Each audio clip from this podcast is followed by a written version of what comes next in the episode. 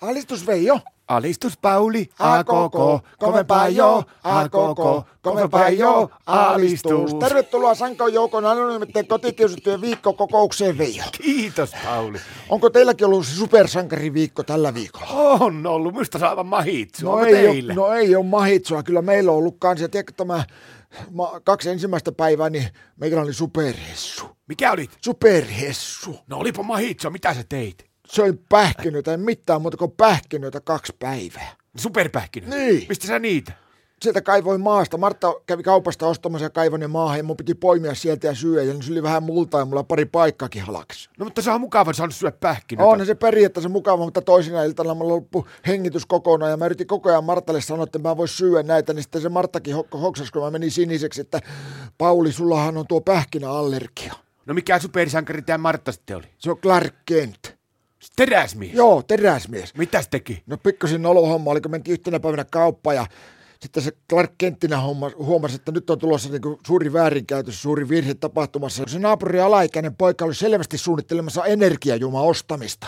Martta meni välittömästi leipähyllyn taakse, että se vetää nyt supermiehen sen sukkapuvun päälle ja alkoi sitä vetämään siinä päällä. Ja ihmiset tuli kattoo siihen hulluna ja kun ei se saanut sitä päälle, kun se ensinnäkään mahtunut, ja sitten hajosi sitä vetskari, niin sitten tuli kauppias paikalle ja soitti siihen vartija, että kauhea mäiske tuli siitä ja sitten kun oli saanut vettyä sen puvun päälle, niin se tilanne oli ohi. Se poika ostikin vain karkkia. No Onko teilläkin ollut semmoinen supersankariviikko? Oo, mutta meillä on mennyt läheskään noin huonosti, kuule meillä on mennyt aivan mahottoman hyvin putkeen. No mitä teillä on ollut? No, ja Marttahan päätti olla kuule kissanainen. Te ja Martta. Joo, se vetäisi kuule semmoisen jonkun ihme kumipuvun, mikä kissanainen käyttää, niin se vetäisi sen päälle ja mä aukasin ove, että se lähtee pihalle lesottaan kissanaishommia, niin sehän saman tien kuule käppäsi siihen meidän Tiedät, se iso, ainakin 50 metriä korkea, se ikivanha petäjä, Joo. niin se käppäsi sinne latvaan. Ei ole tosi. Joo, ja se on vieläkin siellä. Eikä. Joo, kun se jos saa tulla alas sieltä. No eikö sä yrittänyt pelastaa sitä? No mä nyt tekin se, maanantaina meni käppä sinne puuhun, niin mä oon tiistain, maanantai-iltana soitin ja sitten soitin tiistaina päivällä ja keskiviikkonakin vielä pirjautin tuonne palolaitokselle, että tulukaa hakkeen meidän Martta pois puusta, että se ei osaa itse tulla, niin palopäällikkö tuli siihen, se katteli jonkun aikaa, kun Martta maukui siellä latvuksessa ja sanoi, että tuota, niin, te vei jo sillä lailla, että tuota, niin, et, et ruokistaa tuonne puuhun, että pane tähän puualle jotakin, jotakin tuota, niin evästä sille, niin kyllä ne kissat ruukaa tulla, että ei hän ole ikinä koko uraansa varrella niin hakenut kissan luuron kaapuusta, että kyllä se niin roudari portsarin kotiin tuo. No annoiko se sille ruokaa?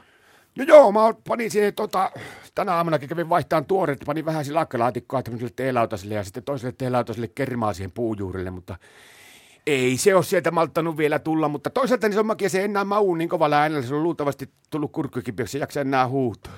Mutta pitäähän sun jotenkin se sieltä alas saa. No pakko kai tässä on kohta heittäytyä tartsaniksi ja pistää lannevaatteet päälle, mutta en lähde kyllä näin kylmällä ilmalla vielä tuonne käppäille, että olkoon nyt siellä sen aikaa, kun tota, ilmat lämpenee. Alistus!